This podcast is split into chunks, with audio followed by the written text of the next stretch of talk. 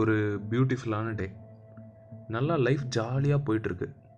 திடீர்னு ஒரு நாள் என்ன பண்ணுறேன், காலையில் எழுந்திரிச்சு 3 நிமிஷம் பேசி ஸ்பாட்டிஃபைல அப்லோட் பண்ணிட்டேன். இப்படியே போயிட்டுருக்கும்போது ஒரு 7 எபிசோட் டெய்லி அப்லோட் பண்ணிடுறேன். அப்லோட் பண்ணதுக்கப்புறம் திடீர்னு ஒரு நாள் எழுந்திரிச்சு பார்க்குறேன், என்ன பேசுகிறதுனே தெரியல, மைண்ட் ஃபுல்லாக பிளாங்காக இருக்குது. நானும் உட்காந்து யோசிச்சு பார்க்குறேன், இப்படி உட்காந்து யோசிச்சு பார்க்குறேன், அப்படி போய் வெளியே நடந்து பார்க்குறேன், எதுவும் இப்போ என்ன பேசணுன்னே எனக்கும் தெரில. இதே மாதிரி ஒரு ரெண்டு வாரம் போயிடுச்சுங்க. சரி, ஓகே, தோணும்போது பேசிக்கலாம் அப்படின்னு விட்டுட்டு ஒரு நாள் வீட்டை விட்டு கீழே வரேன். அப்போ பக்கத்து வீட்டுக்காரக்கா, தம்பி நீ ஸ்பாட்டிஃபை நெல்லு மாட்டினாடு இல்லவா அப்படின்னு கன்னடாலாம் கேட்குது. அதை கேட்டுட்டு கண்ணீர் விடாத குறையா அப்படியே ஆஃபீஸ்க்கு வந்து போகிறேன். போனால் அங்கே வந்து எனக்கு ஒரு மெசேஜ் வருது.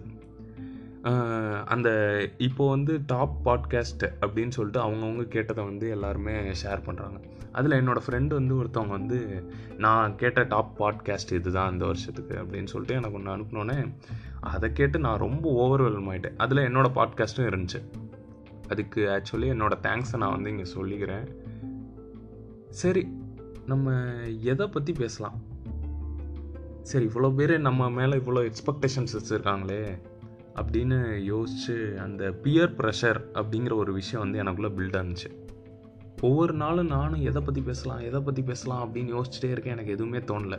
வீட்டில் உள்ள சித்தப்பா, பெரியப்பா, மாமா, மச்சான், அக்கா, மாமா எல்லாருமே என்னப்பா ஸ்பாட்டிஃபை எதுவும் போடலையா, என்னப்பா எதுவும் போடலையே, என்னமோ சட்டையை கழட்டி பனியன் போடுற மாதிரி எதுவும் போடலையேன்னு கேட்டுகிட்டே இருக்காங்க. சரி, அவங்க எல்லாரும் நம்ம மேலே வச்சிருக்க லவ்னாலையும் நம்ம பண்ணுற ஒரு விஷயம் பிடிக்கிறதுனாலையும் கேட்குறாங்க. அதில் எந்த தப்பும் கிடையாது.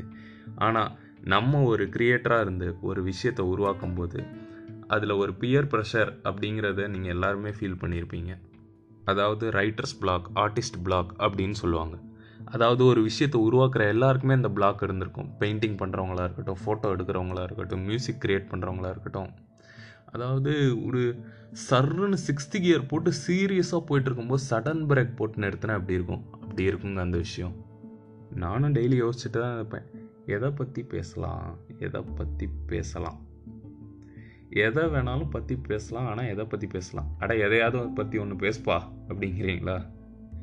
சரி, மாநாடு சிம்பு கம்பேக் கொடுத்ததை பற்றி பேசலாமா, இல்லை நீ என்ன கம்பேக் கொடுக்குற அப்படின்னு, நான் இப்போ கம்பேக் கொடுக்குறேன் பாரு அப்படின்னு சவுத் ஆஃப்ரிக்காலேருந்து ஆம்னி பஸ் பிடிச்சி வந்த ஓமி மைக்ரானை பற்றி பேசலாமா, சென்னையில் எல்லார் வீட்லேயும் இன்ஃபினிட்டி பூல் உருவாகிற அளவுக்கு பெஞ்ச மழையை பற்றி பேசலாமா, இல்லை என்னை ஹெட்டுன்னு யாரும் கூப்பிடாதீங்க அப்படின்னு ரசிகர்களுக்கு ஷாக் கொடுத்த தலையை பற்றி பேசலாமா? இப்படி எதை பற்றி பேசலாம் அப்படின்னு யோசிச்சு பார்த்தா எனக்கு பர்சனலாக எதை பற்றியுமே பேச தோணலங்க. அப்போ தான் நான் பர்சனலாக இந்த பியர் ப்ரெஷர் அப்படிங்கிறத வந்து ஃபீல் பண்ண ஆரம்பித்தேன். ஓகே, நம்ம ஒரு விஷயத்த பண்ணுறோம், நம்மளை சுற்றி வந்து ஒரு ப்ரெஷர் உருவாகுது அப்படிங்கிறத நான் ஃபீல் பண்ண ஆரம்பித்தேன்.